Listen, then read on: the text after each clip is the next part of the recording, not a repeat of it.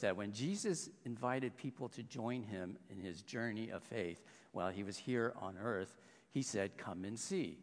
Because it is only when you see for yourself and experience something that you will get to understand what Jesus is talking about.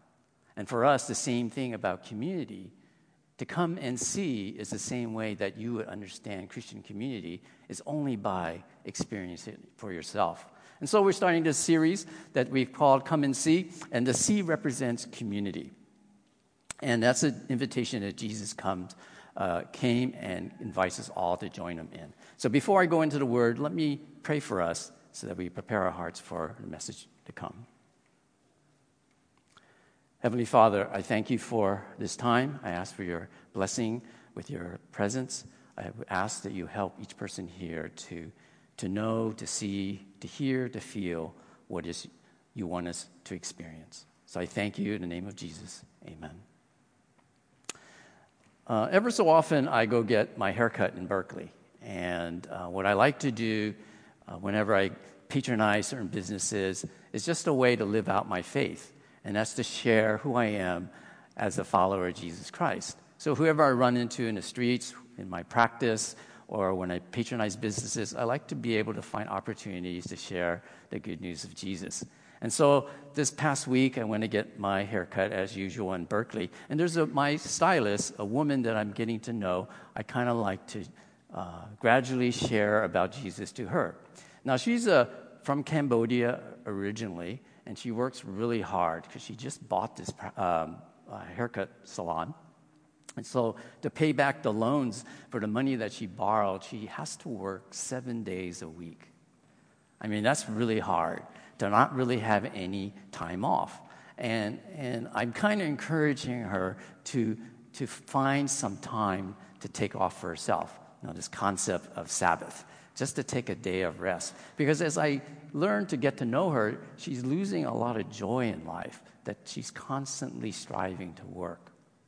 So this past week, when, when I went there, she usually asked me the question, So, what's up in your life? And so I just so happened come back from my own Sabbath. I, that last weekend, I wasn't here, but I actually vacationed down in San Diego and I went fishing. I went tuna fishing with uh, a bunch of guys here in the church. A few of us went down and we went tuna fishing out of San Diego. And I think actually well, I showed her a picture, and I'll show you the picture of the fish that I, the tuna I caught. Do we have that? There it is. All right. That's a 65 pound bluefin tuna. So it actually is really tasty. Um, we had sashimi immediately that evening after we caught it, but it took me two hours to reel that fish in. And my body suffered this whole week because of that experience. But uh, it, was, it was a, a, memorable time. But I shared that, that picture with my hairstylist, and she said to me immediately, Calvin, you have a good life. I wish I had your life. Now, when she said that to me, it, I felt a little awkward because how do you respond to that without sounding too, too proud or arrogant? And so I thought and I paused and I just simply said, Well, for sure, God has blessed me with a good life. But my real intent, which I've been sh- trying to share with him, which I did moments after that, about the importance of having community with Jesus Christ. That a good life is not from all the exterior things that happen that seem to be good, but something internal that happens to us when we have community with Jesus.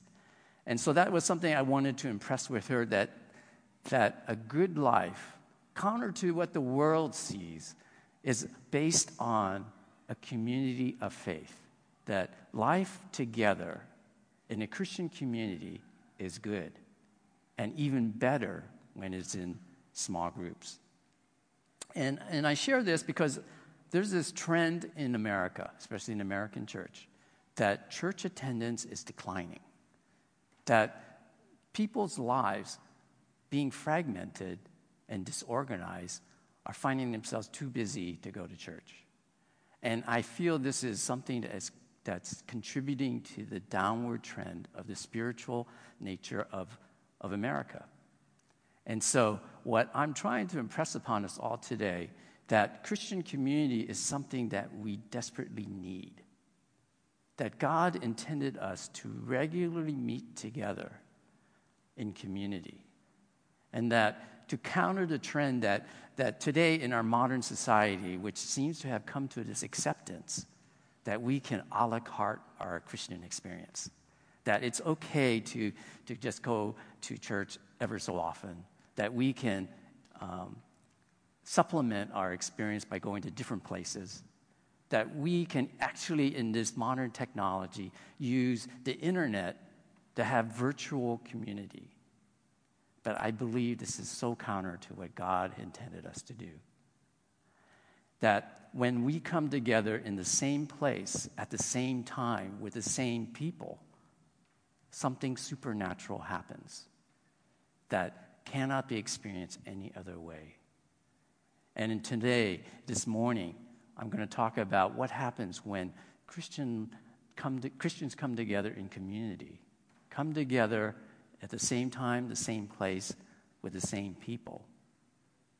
That leads to a good life. And those three things is that there will be spiritual growth, there will be character growth, and inevitably numerical growth.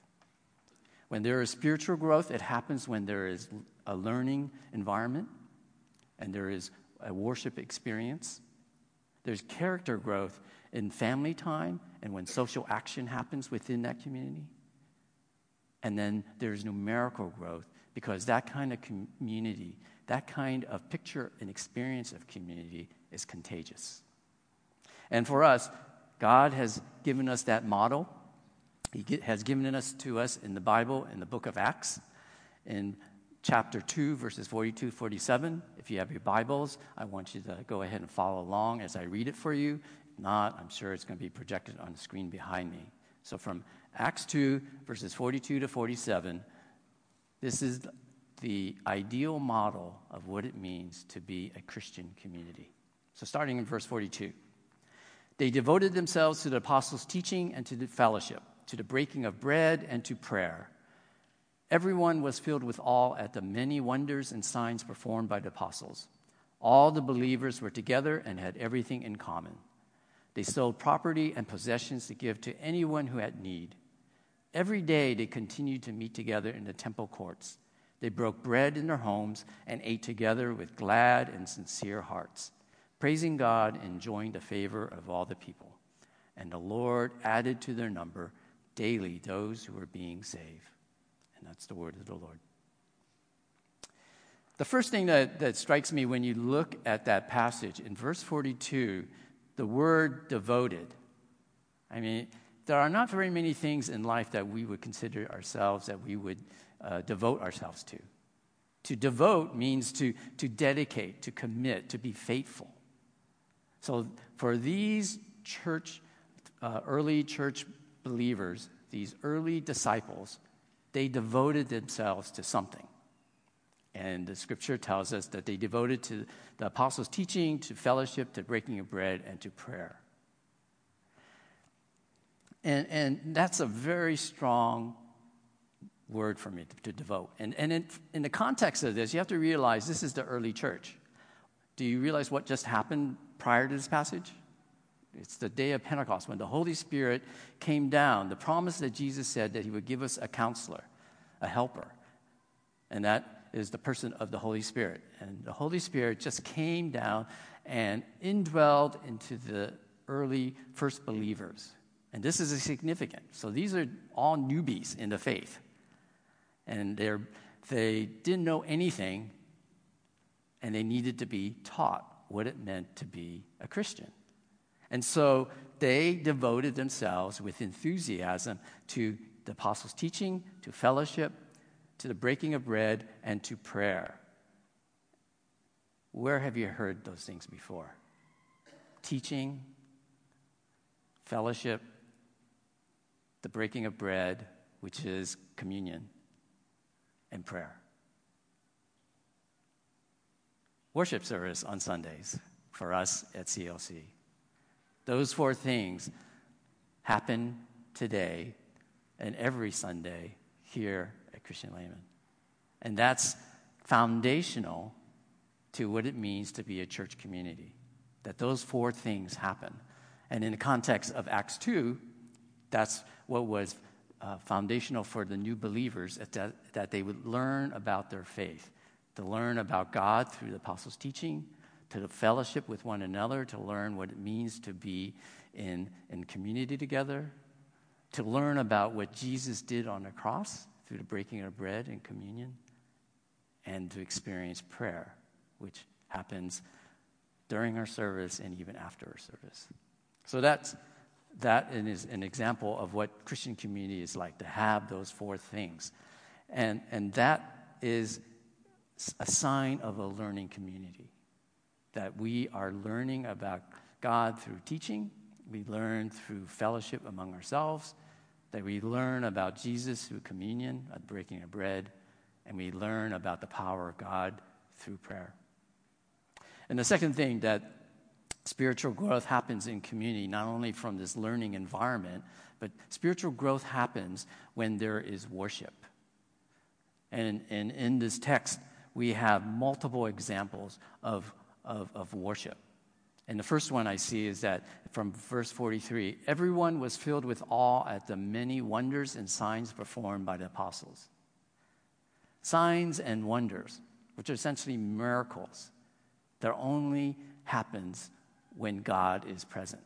When God is acting, then signs and wonders happen. And those are things that can, we can experience when a community of his believers, of God's believers, are together. God will perform signs and wonders and miracles. And experiencing God whenever it happens, whether it's personally with you sitting in your pew or in a group discussion later in fellowship, whenever there's an encounter with God, inevitably you should feel awe. When you come into the presence of God and you feel awe, that is evidence of God's presence. And so that's actually a challenge for me. In your lives, if you're not experiencing awe when you are in the presence of God, then something is a little bit off, a little bit off kilter. Other signs and evidence of worship by this community. In verse 46, it says, They broke bread in their homes and ate together with glad and sincere hearts. They broke bread. Breaking bread is essentially communion, the Lord's Supper.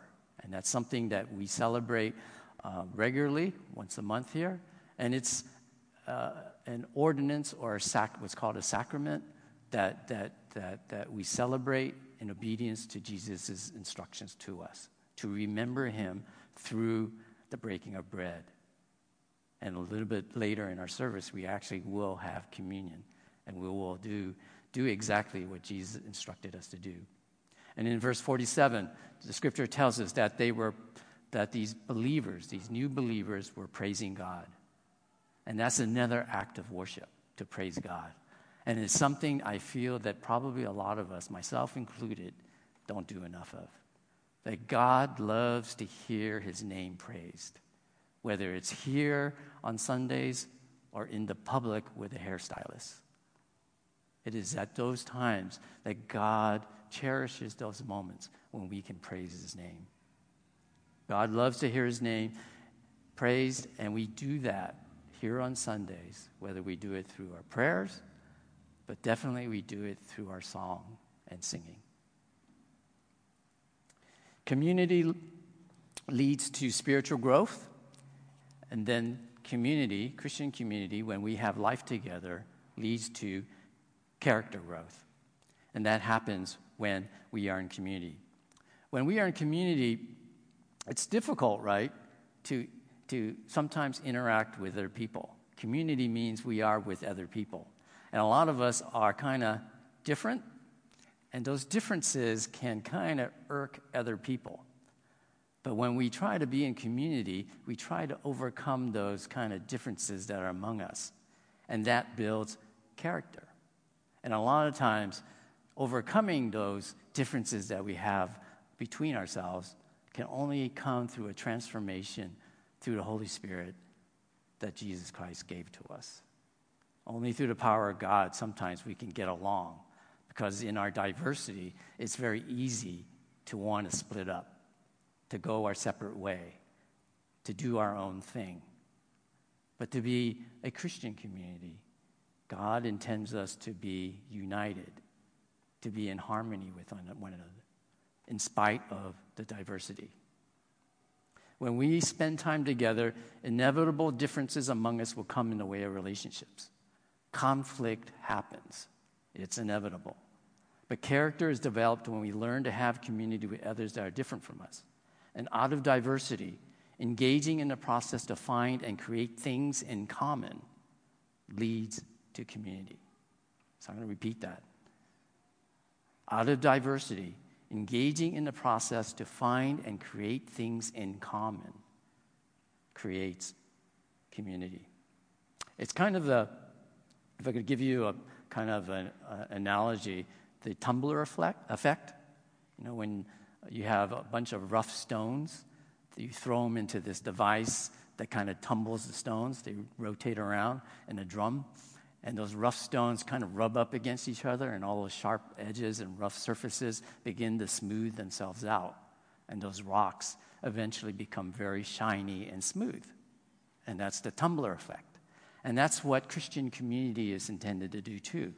Is that with all our roughness, all our sharp edges, when we force ourselves to come together into community, into a grouping, then that roughness will begin to wear off and everything will begin shiny and smooth. But there's a lot of work that has to go through to do that, a lot of hardship, sometimes some pain and suffering for us to rub up against each other. But that's what we do if we are devoted to having Christian community. And this happens when in what I call family time. Character building, character growth happens in what I call family time. And that's just Christians believers hanging out together. When you spend time together, whether it's here at a fellowship hall, uh, after service, or in your homes, or at restaurants, uh, at, at your neighborhoods, or your schools, wherever, when you gather together, you're having family time. And we see this in this passage in verses 42, in verses 46, and 46. In verse 42, it says, They devoted themselves to the apostles' teaching and to fellowship, to the breaking of bread, and to f- prayer. In verse 44, it says, All the believers were together and had everything in common. And in verse 46, every day they continued to meet together in the temple courts. They broke bread in their homes and ate together with, with glad and sincere hearts. So in verses 44 and 46, the word together is said three times. And togetherness is implied in the word fellowship in verse 42. So the key word that I see in verse 44 is the word common. In verse 44, it says, All the believers were together and had everything in common. Well, the word community, what we're talking about today, what we're talking about in this entire series, community, the root word for community is the word common. Community means a group of people who share things in common. And, and, and some definitions say a community is built on shared uh, possessions, a shared place, or a shared purpose. So those are often ways that communities are, are joined together as either having a common place, because when you meet together, you have a common place. When you share things among yourselves, your possessions, uh, then that's community. And then also having a common purpose or a mission brings you together as a community. A pastor who is a preacher and author, Andy Stanley, he's a preacher and a pastor at North Point Community Church in Atlanta, Georgia. He says this You need community, and somebody in community needs you. You need community, and somebody in community needs you. And this is very important. Something that can only be probably experienced when that community is in a small group setting. To be able to find somebody who has a need that you can, can uh, help. And we see this in the model of the early church. In verse 46, it's kind of subtle, and it's something I, I just discovered recently in studying this that, that in verse 46 it says, Every day they continued to meet together in the temple courts. They broke bread in their homes and ate together with glad and sincere hearts. So there's two, two places that are mentioned in the scripture the temple courts and their homes. And so here is an example where God is telling us the importance of meeting in smaller groups in their homes. Now, back in the early church, when they were meeting in the temple courts, it wasn't church like we're having now. The temple was part of the Jewish faith. For, for the new believers, they were going to the temple because that was essentially the only place that was large enough for all of them to gather in, in, in, as a community. But they couldn't really worship as new believers because when they're in the temple, the Jewish folks who had not converted to Christianity were still practicing their Jewish faith.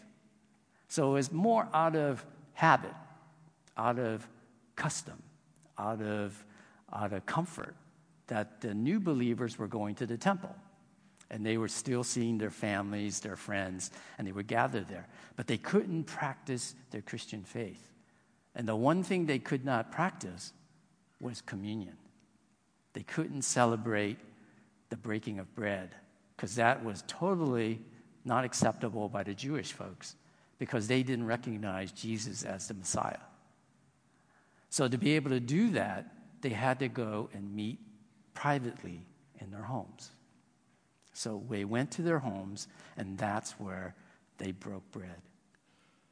And that's where they worshiped, and, and emphasize the need to gather in smaller groups. And that's the same truth for today that, that small groups, that living together or having life together in a large group is a good life that leads to spiritual growth, to character growth. But it's even better when you meet in a small group. And that truth is evident for many of us who've experienced that. I've invested 30 years of my life or more in this church. That's a long time. And I can't remember a time where I haven't belonged to a small group. I've been, I have a small group of men I play basketball with. I have a small group of men I go fishing with. I have a small group that I meet regularly uh, with my wife, Terry. There are uh, groups that I minister with, there are multiple circles that I uh, spend and invest my life in small groups. And that's kind of a question and evaluation for you. If you're not experiencing community in your own life, evaluate your circles of relationships.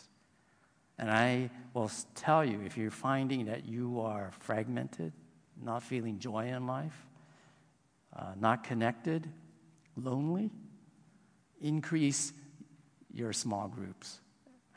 The more groups you are participating in, I think you will find a better life for yourself. And this is evident in a story I'm about to tell about the life of one of our members who was going through a very difficult time and season in his life. Some of you know him. It's Will Liu. Um, ideally, I would like to have him here share his story um, personally, but he's doing something that is good for him. He's camping this weekend with his small group, with his home group, with Pastor Andrew. So they're out in Yosemite camping. So uh, I can't have him here. But in lieu of that, I asked him to write down his thoughts about how small group community has made his life better. For those of you who don't know Will, Will's a, a software engineer and he is going through a very difficult, he was going through a very difficult situation at his workplace. And Will writes this For Will, uh, verse 44 in Acts 2 is a, a, a, uh, a verse that meant a lot to him. Verse 44 says, Believers were together and had all things in common. Again, that word common, which is the root of community. And the sense of community where we shared each other's burdens was a guiding principle which helped him during this very difficult season. And I'm going to read to you a letter that he writes to you all. Will says, Dear church family, I would like to share a story of how I experienced a deep sense of community during a rough period of work pressure and stress. Due to business reasons, my, my company had pressed me into working seven days a week for a period of three to four months straight. Not unsimilar to, to my hairstylist, right, that I mentioned is working seven days a week, and that eventually will break down you spiritually, not only spiritually, but also mentally, emotionally, and physically. But it Will, Will's story, it's the same thing. He was working seven days a week for a period of three to four months. I had to take a stand and explain to my management that my Sundays are days of worship as a Christian, and that I could not directly, uh, oh, that I would not and could not comply with their request. This was so counter and directly in conflict to their expectations and to company culture. The powers to be expressed that they would allow my request, but that my Saturdays, when I did work, I would have to double up my hours. So instead of working eight hours, he would have to work 16 hours on the Saturdays to make up the time he took off on Sundays. I consider myself a good, hard worker, responsible and diligent, and understand how God has created work for us. But this type of situation really caused me to doubt and wonder would I get fired for opposing this request, since I was the only Christian on my team? I became very anxious and stressed. I couldn't sleep, I couldn't eat. The first few months were very difficult with the work pressures and the little side remarks from other team members saying that I'm the only one who didn't show up for work on Sundays. I knew that God was first and honoring God's day of worship was greater than all these workplace situations. My anchor, along with prayer and God's promises in His Word, during this time was the community of my home group. I remember when one member of my home group told me, Will, we will go through this together, no matter how long it takes. He was caring and walking alongside me and lifting me up during this low point in my life. Another situation was when the community was in prayer for my situation. Email prayer chains with weekly updates and godly encouragements with verses and assurances of God's faithfulness were shared. Many of the families in my home group offered and took up individual Saturdays to have time spent with Debbie and my kids while I worked. This was such a great blessing of loving us as a family. The greatest blessing of community was their desire to walk alongside me and to lift me up during this season, loving one another with the love of Christ. And there's kind of a epilogue, kind of a happy ending to this story that through the prayer of his home group, through prayers of many of you in the congregation from the staff, Will was offered a new position with another company recently. And so he'll be able to get out of that toxic work situation and have hopefully a better work situation coming in the next season for himself. But there, there is an evidence by a person in our congregation experiencing true community in a small group that for him, he testifies that it leads for, that leads for him a better life. So not only is there spiritual growth and character growth that happens, um, another aspect of character growth that comes not just from this family time of having things in common where we share life together, but there is character growth when social action happens. When you see social action uh, where there are movements within a community of, of, of, working outside of ourselves, addressing the needs and the, and the social injustices outside of ourselves, that's an indicator of character growth, there is transformation happening. And we see this in this passage from Acts 2 of this model community of social action.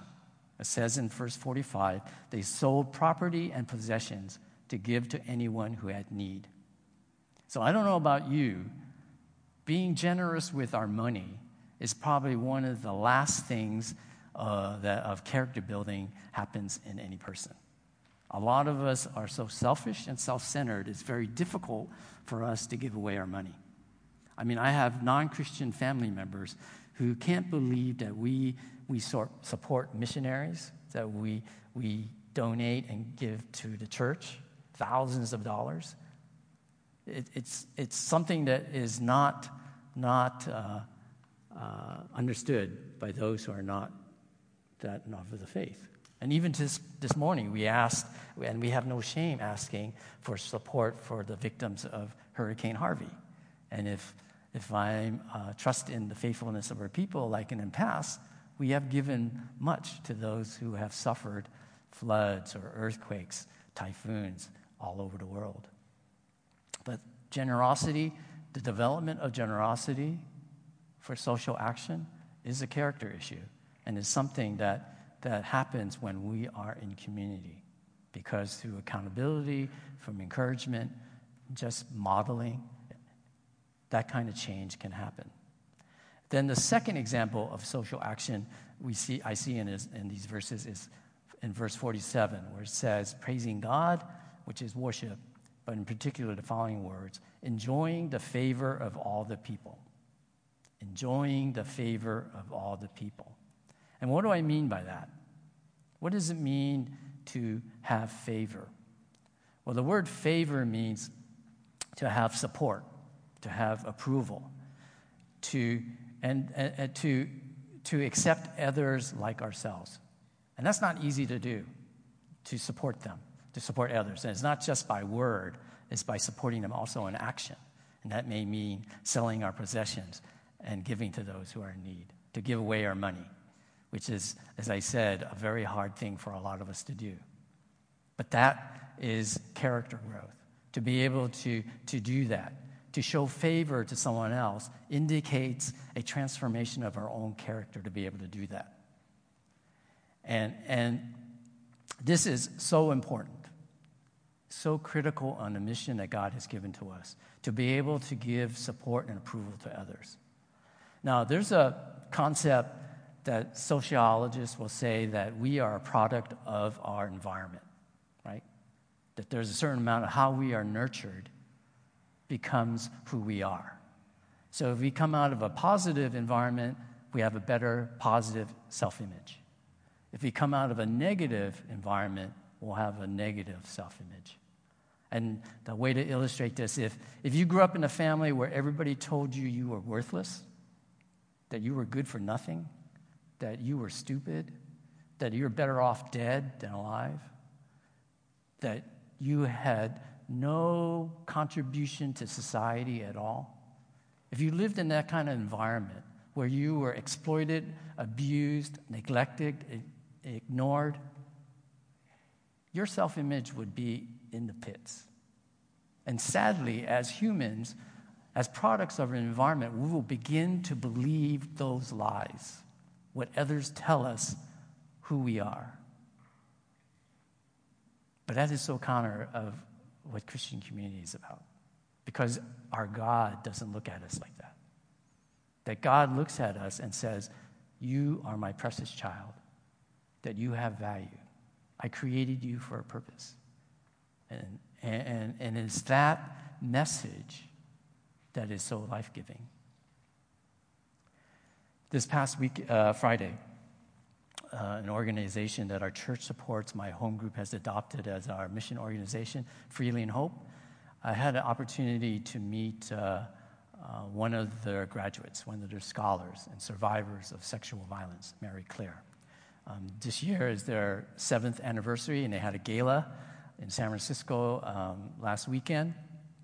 And as part of their celebration, they brought over this woman that has uh, survived sexual violence. Her name's Mary Claire. She's a woman who grew up in Kenya. And on Friday, on a special gathering uh, that, that was arranged for us, I got to meet her and hear her story.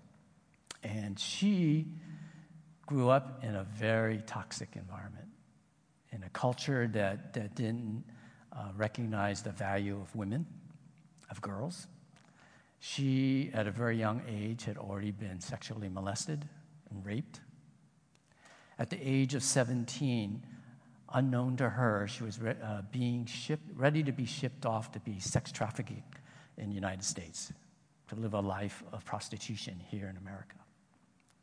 But it was a God divine uh, intervention with Freely in Hope, when, with Nicole Lim, the co founder of Freely in Hope, had a meeting on, at the begging of Mary Claire's mother to sponsor Mary Claire in our program, to give her a scholarship so that she could go to a boarding school to be educated, but also, more importantly, to be removed from her, her toxic community and to enter into a more loving community. And when I asked her a question on Friday, I asked her, Where was your understanding, where was your place with God when you met Nicole seven years ago? And Mary Claire said, You know, she grew up in a country where 80% of the people, Kenyans, identify themselves as Christians. But in practice, they really don't live out the faith that Jesus Christ describes, where there is this kind of abuse of women. And so Mary Claire said, to be honest, at 17, having already experienced tremendous amount of suffering, being raped, prostituted, she said she couldn't believe that there could be a God. And not to blame her. How could a loving God allow that? But over four years of being removed from that community into a community that loved her and accepted her unconditionally through the love and care of Nicole and other women who had been rescued from prostitution, she learned to uh, find favor in other people. The other people had found favor in her because going through, she, she graduated number one in her class.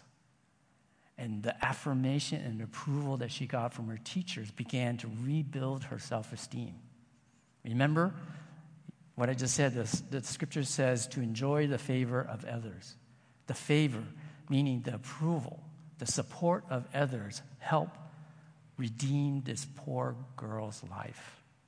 Where she came out of an environment which said she was worth nothing and went into a community that says you are worth much more than you can imagine.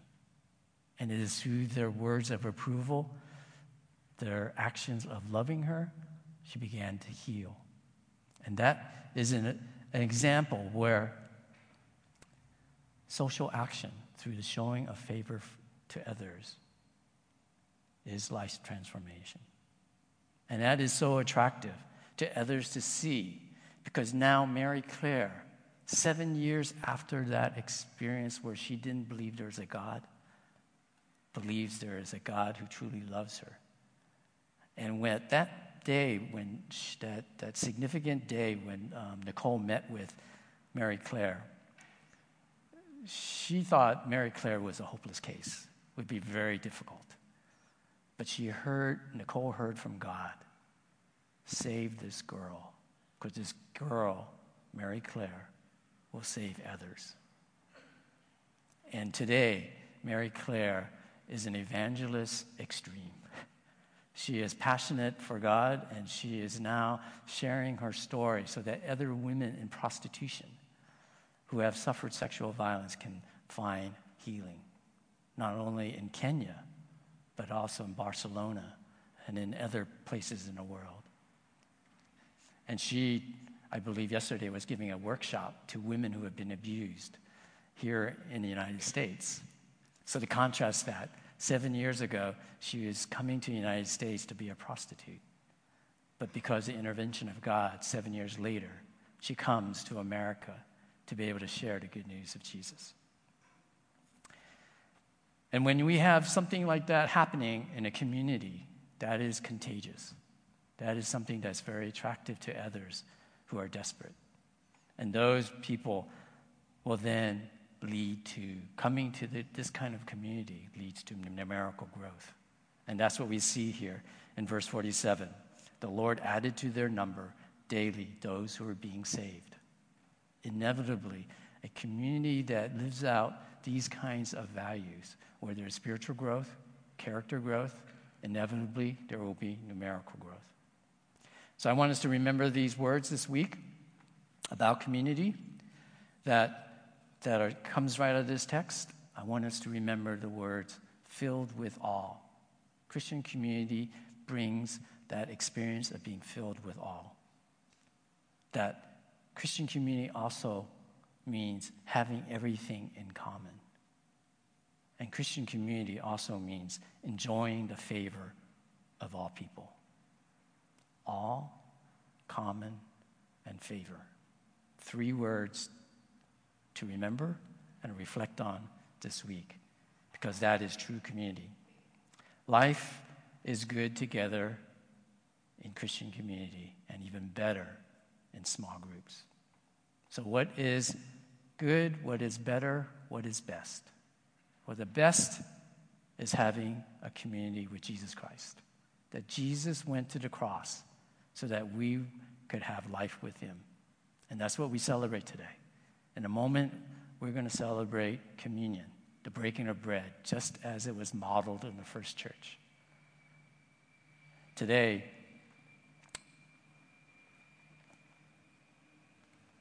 we will experience Jesus Christ through the bread and the, and the grape juice. Years ago, when Jesus was about to sacrifice himself on a cross, he had a meal with his 12 disciples. And at that meal, during their meal, he took bread, gave thanks, and he broke it. And he said, Eat of this in remembrance of me. Then later, during the meal, he took a cup of wine and he said, This is the new covenant in my blood. Drink it in remembrance of me. This today is an opportunity to come celebrate what Jesus did on a cross. And it is always curious to me that Jesus re- reminds us to remember him in his death, not in his birth. And so, faithful to his command, we celebrate regularly the Lord's Supper. So prepare for this time. Uh, let me pray for us. Heavenly Father, I thank you for your Son Jesus, who came to give us life, that he died on a cross so that we may have eternal life. We thank you, Lord, for that, that act of grace and mercy that you give to us. And may for each individual, when they come up here, may they experience all. May they experience having things in common. And also to have favor, especially favor from you. So I thank you, Lord, for these things in the most precious name of Jesus. Amen. We practice here open communion. So if you have made that commitment to follow Jesus as your Lord and Savior, you are welcome to come to the table. Take a piece of the bread, dip it in the juice, and partake of the Lord's Supper at your own convenience. So come, come in, see.